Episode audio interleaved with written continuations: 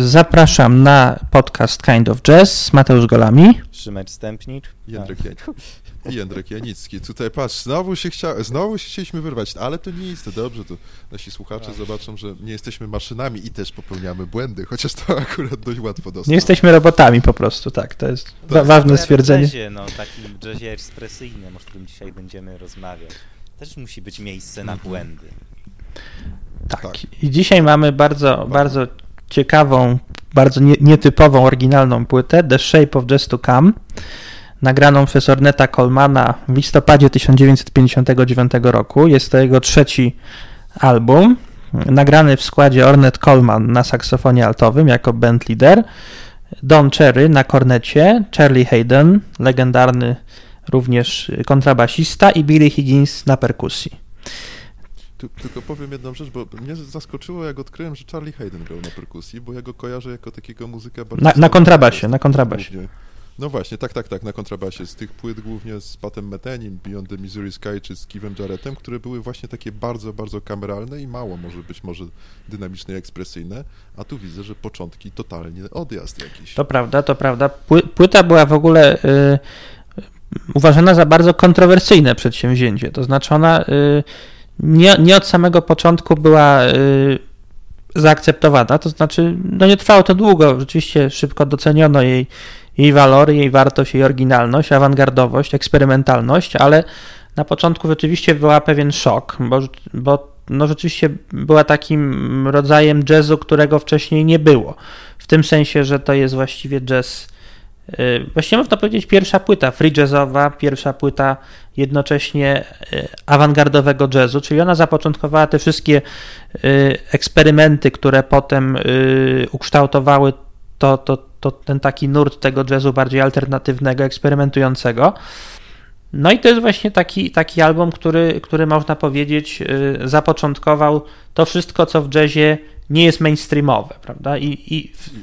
Powiem ci więcej, że nie tylko w jazzie, bo ta płyta rezonuje do dziś i oddziaływała na przykład na taki szwedzki hardcore punkowy zespół, zresztą świetny, Refused. Oni nagrali płytę Shape of Punk, czyli przynajmniej w tytule jest to nawiązanie. Jest taki polski też projekt Mazutti, bardzo ciekawy, trochę taką industrialną muzykę grającym. I oni nagrali za to płytę, która się nazywa Kształt jazzu, który ma dojść, czyli tak jakby się wydaje bezpośrednie tłumaczenie Colemana. Także to jest słuszna uwaga, to oddziaływuje na jazz, na ten jazz awangardowy, eksperymentalny, ale też na inne gatunki muzyczne. No właśnie, no i mam do was pytanie, co sądzicie o tej płycie, jeżeli chodzi o właśnie tą awangardowość. Czy ta awangardowość z tego 59 roku do dzisiaj jest aktualna? Czyli czy to do dzisiaj jest coś eksperymentalnego, awangardowego waszym zdaniem? Tak, ja jestem wielkim fanem utworu Peace, czyli tego trzeciego na płycie, który trwa prawie 10 minut. Gdybym nie zobaczył, że to jest rok 1959, pomyślałbym, że to jest właśnie jakiś utwór z czasów dzisiejszych, nie wiem, może coś z eksperymentalnych odjazdów Cezariusza Gadziny, czy jakiś, nie wiem, trochę pomniejszych awangardowych jazzowych zespołów. No ale słuchajcie, te utwory czasami zdają się nie mieć żadnego ładu i składu. To jest czysta improwizacja. Znaczy, nie jestem do końca pewien, ale wiesz co, bo zgadzam się, że ten album nadal brzmi świeżo, natomiast jego chyba on już nie wywołuje takich kontrowersji jak kiedyś. To już nie jest aż tak szokujące, bo ten sposób grania, co wydaje mi się, że jest kluczem do zrozumienia tej płyty, czyli grania bez instrumentu takiego typowo akordowego, akompaniującego. Tak, tutaj nie ma żadnych akordów, nie? Nie wiem, czy zauważyliście. No właśnie. W 59 to było szokujące, bo to chyba pogrywał tak Jerry Mulligan też właśnie z Chetem Bakerem, czyli Konitsem, tam się zdarzało, że bez instrumentu akompaniującego, ale to nadal był szok w 59 roku. Teraz to już nie jest takie szokujące, nawet w Polsce możemy zespół Marcina Stefaniaka czy Kuby Więcka, też przecież bez instrumentów akompaniujących. Tak, ale to też na przykład Kuba Więcek, to gra bez instrumentów, okej, ale jednak w swoich improwizacjach dużo nawiązuje do znanych tematów, nie wiem, czy nawet w swojej, moim zdaniem, najlepszej płycie. Eno też Range to nawiązywał do kultury polskiej, do operków, do różnych tańców, a tutaj właśnie jest trochę inaczej, tutaj żadnych nawiązań w tym graniu nie ma. To jest taka czysty free jazz, czysta awangarda.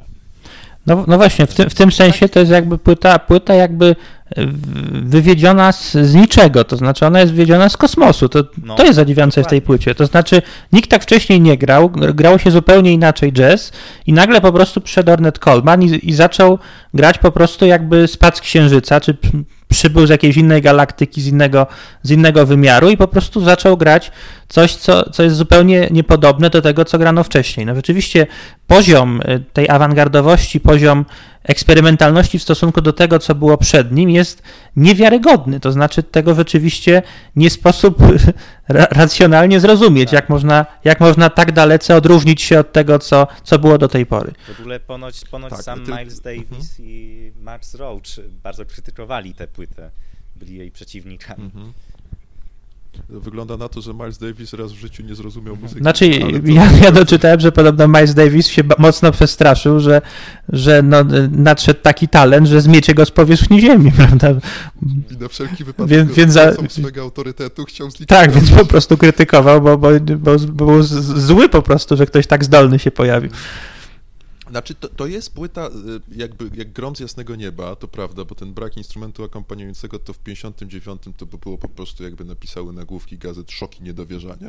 Natomiast zwróćcie uwagę, że struktury tych utworów na takim najwyższym poziomie, najszerszym poziomie, one są jednak dość proste i one mimo wszystko nawiązują do bebopu. Macie motyw, solo, motyw, znowu solo. Tak, ale już się dzieje w tych solówkach, to już inna kwestia, ale sama struktura jest raczej dobrze znana miłośnikom. Okej, ale poza tym jednym utworem Peace, o którym mówiłem, bo Peace to nie ma żadnej struktury jak dla mnie. Co do pozostałych się zgodzę. Tak, to prawda. Znaczy, jeżeli chodzi o tą podstawową strukturę jazzu, no to tak, to rzeczywiście z wyjątkiem tego utworu Peace. No tylko, że tutaj ta struktura chyba niewiele znaczy, prawda, bo rzeczywiście są jakieś takie szalone improwizacje, są takie łamańce harmoniczne, łamańce w warstwie tematów, w warstwie przemieszczania się po akordach, prawda, te tematy są jakieś takie odjechane zupełnie, no szczególnie ten Lonely Woman, który jest pięknym motywem takim, które się, można powiedzieć, wbija w mózg, prawda, jak jakieś ostrze, nie wiem, noża po prostu. Nie sposób tego nie zapamiętać, to się gdzieś tak mocno człowieku tkwi ten motyw. To jest John Thorne świetnie grał na tej płycie Naked City, ten motyw, to polecam. Zresztą ten motyw Lonely Woman był, to chyba angielska Wikipedia podaje ilość przeróbek tego motywu, to tam rzeczywiście można się zatopić w ilościach tych przeróbek. Ale zwróćcie uwagę, jak on inaczej rezonuje. Jakby go nagrał Stan Getz, to by była tak zwana pościelówa, takie mam wrażenie. Natomiast tutaj to w zupełnie innym kierunku panowie pociągnęli tę kompozycję, taką standardową w swoim charakterze tak naprawdę. Tak. I można się... Nie wiem jak wam, ale mi Coltrane'a trochę przypominało to granie przy Lonely Woman.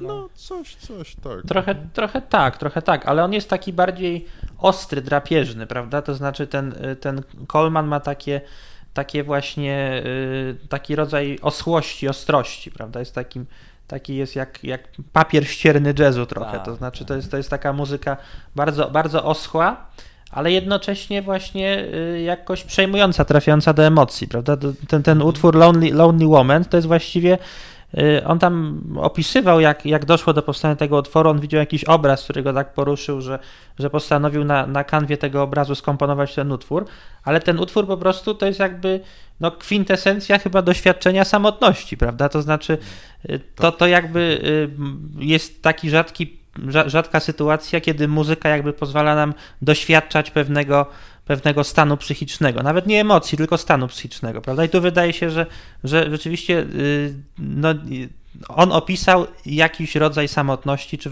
samotność w ogóle jako pewne doświadczenie człowieka za pomocą muzyki, prawda? No i to jest rzeczywiście bardzo, bardzo przejmujące i to jest rzeczywiście jest taki rzewny ten motyw, melancholijny, trochę mroczny, trochę taki właśnie nie z tego świata, taki właśnie wyobcowany, jak pewnie to, jak to doświadczenie samotności, więc ja jestem tutaj dla tego motywu, ale i dla całej płyty, ale dla tego motywu szczególnie, bo on rzeczywiście jest zupełnie wyjątkowy. Pełen uznania, absolutnie pełen uznania. W ogóle ja mam wrażenie, że ta cała płyta to jest jakaś podróż przez samotność. Sam fakt, że nie ma tutaj akompaniamentu. I właśnie Coleman na saksofonie podróżuje od tej, jak mówisz, melancholii, przez jakąś złość, przez kompletne rozwarstwienie. Tak, dla mnie ta płyta to są różne odcienie samotności, którą przeżywa człowiek.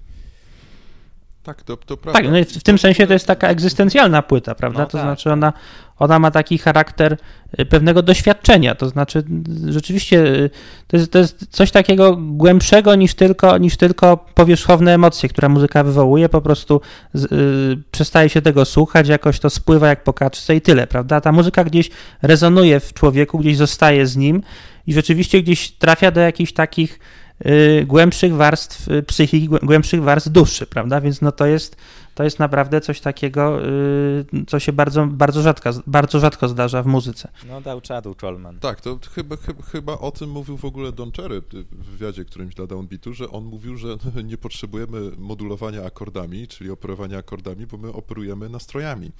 I te akordy, później taka czy inna zmiana akordu, to wywołuje już jakiś taki kontekst i schemat. To zawsze przecież jest ograniczona liczba tych akordów, natomiast brak tych akordów powoduje, że ta płyta jest zawieszona w próżni to wszystko i ta dojmująca samotność, o której mówicie, może bardziej wybrzmiewać. To takie skupienie na pojedynczym dźwięku, a nie na od razu zbiorze tych dźwięków, to jest wszystko prawda.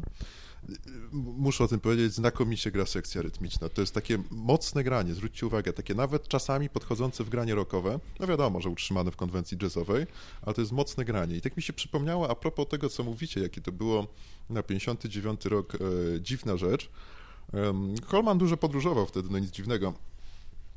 I to dobrze ukazuje istotę jakby jego sposobu grania. I kiedyś przekraczał granicę i celnik go zaczepił, bo on jakieś tam masę instrumentów przewoził, no głównie saksofonów, głównie ten swój specyficzny biały plastikowy saksofon, no ale też innych instrumentów. No i celnik nie uwierzył, że on jest muzykiem, myślał, że jest przemytnikiem, a na potwierdzenie słów Coleman miał coś zagrać na tych instrumentach. No i on tam coś zagrał, a celnik stwierdził, że on nie umie grać i na pewno jest przemytnikiem i miał dalsze problemy z prawem wówczas Coleman. No to się wyjaśniło dość szybko. Natomiast to pokazuje to, że dla odbioru takiego przeciętnego słuchacza, jakim był właśnie ten celnik w tej może niezbyt mądrej anegdocie, no to była muzyka niestrawna. To było jakiś facet nagle bierze biały, plastikowy saksofon, gra w to, o co chodzi i on kompletnie nie umie na nim grać i wydaje mu się, że jazz robi. No nie? Tak to było trochę odbierane. To prawda i tutaj wydaje mi się istotną rzecz też zauważyłeś, że ta płyta też ma wpisaną w sobie pewną ambiwalencję. No może my jesteśmy, prawda, jakoś tam osłuchani z jazzem, więc może widzimy te niuanse, widzimy tą właśnie głębię tej muzyki, natomiast rzeczywiście dla kogoś, kto zaczyna być może przygodę z jazzem, to ta płyta będzie po prostu bardzo drażniąca też, prawda, na takim pierwszym poziomie odbioru, bo ona rzeczywiście jest taka na pierwszy rzut oka właśnie ostra, irytująca, drażniąca, męcząca też trochę. Ten dźwięk saksofonu jest czasami nieznośny, prawda? Ale to wszystko, ja tutaj widzę pewną głębię, to znaczy chodzi o to, że to jest jakby pewien środek do celu, to znaczy jeżeli się przebijemy przez to, przez tą taką pierwszą nieprzyjemną warstwę tej płyty, to dotrzemy do tej całej głębi doświadczenia, którą ta płyta wywołuje, a zresztą nawet to, że ona jest taka drażniąca, to też nie przez przypadek, bo ona jednak mówi o tych takich trochę bardziej mrocznych obszarach doświadczenia człowieka i w związku z tym one nie mogą być wyrażone w takiej gładkiej formule, prawda, tylko to musi być trochę takie toporne, ostre, bo takie po prostu bywa życie i w związku z tym ta płyta do tych takich trudniejszych doświadczeń jakoś się odwołuje i odwołuje się w sposób bardzo trafny, celny. To w ogóle jest też ciekawe, jak muzyka może się wiązać, może się odwoływać do doświadczenia, prawda? Bo my kojarzymy literaturę, owszem, że ona może do doświadczenia się odwoływać, czy film, prawda? Ale muzyka nie bardzo. A tutaj właśnie mamy taki przykład takiej jedni właśnie doświadczenia z dźwiękiem, gdzie jak mówię, nie tylko chodzi o to odzwierciedlenie czy wywołanie jakichś takich płytszych emocji, tylko takie właśnie przeżycie, rodzaj przeżycia, prawda? Tak, bo to taka jednia z doświadczeniem to zazwyczaj na poziomie jakichś koncept albumów to się odbywa, jeżeli chodzi o warstwę liryczną, że to opowiadało jakąś historię mniej lub bardziej spójną. Natomiast tu się zgadzam, że tu cała historia, co jest trochę zastanawiające, jak to się udało osiągnąć, jest zaklęta jakby w dźwięku, nie? W pojedynczym dźwięku można odczytać tę historię. Ciekawe, czy w ogóle, wiecie, oni sobie nie zdawali sprawy, ani Coleman, ani zespół, że tworzą coś rewelacyjnego. Chcieli w ogóle nagrać inaczej tę płytę. No, nie wiem, czy bym się z tobą zgodził, ale sama nazwa płyty mówi, Shape of Jazz widzisz, to Come. A to jest ciekawostka. No. Tak, bo to wymuszony została ta nazwa płyty przez producenta tureckiego pochodzenia Nesuhiego Erteguna, który to usłyszał i mówi, kurna, to jest genialne. Tylko to nie jest w takiej prostej formie genialne, tylko musimy to odpowiednio opakować, żeby to się stało genialne też dla przeciętnego odbiorcy. A Colemanowi i kolegom wydawało się, że grają zupełnie normalną muzykę. Dopiero później z perspektywy czasu zauważyli, o co chodzi, a Ertegun to wszystko od razu wyczuł. Czyli widzicie, dobrego producenta warto mieć. Nazwa zawsze taka bardzo buńczuczna, nie? No. I bardzo, no. Dobra, w każdym razie jedna rzecz mi się nie podoba na tej płycie, a mianowicie ułożenie utworów. W sensie, moim zdaniem, najlepszy utwór na tej płycie, najbardziej taki pionierski, wybijający się, to wielokrotnie tutaj wspomniany Peace, no i chyba Lonely Woman, ze względu na to, jak wielokrotnie był ten utwór powtarzany w kulturze. No i wiecie, no, te dwa najlepsze utwory na płycie są już w tej pierwszej połowie. Ta druga część nie wpada już tak bardzo w pamięć. Nie wiem, ja przynajmniej ja do tej płyty wracałem, słuchając na potrzeby tego podcastu, ale zazwyczaj wszystko pamiętałem i zachwycałem się do tego trzeciego utworu, do tej połowy. Ta druga połowa nie jest już tak dobra. Tak, wiesz co, może nawet nie jest nie tyle aż tak dobra, tylko nie jest aż tak świeża, bo siłą rzeczy jakby z tą konwencją przyjętą przez Colemana się już osłuchujemy możliwe. I ona, tak, jest mniej szokująca, a to pierwsze uderzenie jest zawsze takim, nie? Grom z jasnego nieba trochę, jak się słucha tej płyty, ale masz rację, coś może być na rzeczy. No tak, Panie Mateuszu, a nie mówiliśmy trochę. Tak, bo Panie tak. Mateuszu, bo Pan nam kazał takich bzdetów słuchać w ogóle atonalnych, o co tu chodzi, zamiast ładnych melodii. Przyznaję się, że zmuszałem do słuchania tej dziwnej, jakże, ale jakże dziwnej, ale jakże poruszającej muzyki. Więc tak, myślę, to prawda. Że jeżeli nie mamy już nic do dodania, chyba że panowie jeszcze chcą coś powiedzieć, to zakończymy naszą rozmowę o płycie The Shape of Jazz to Come Ornetta Colemana, którą bardzo gorąco polecamy. Serdecznie nawet polecamy. Słuchaczom, którzy są mniej osłuchani z jazzem. Tak. Bardzo ciekawe doświadczenie. To ten pierwszy szok kiedyś przeżyć w końcu, styczności z dziwnym jazzem. Bardzo dziękujemy. Do usłyszenia, cześć. Dzięki.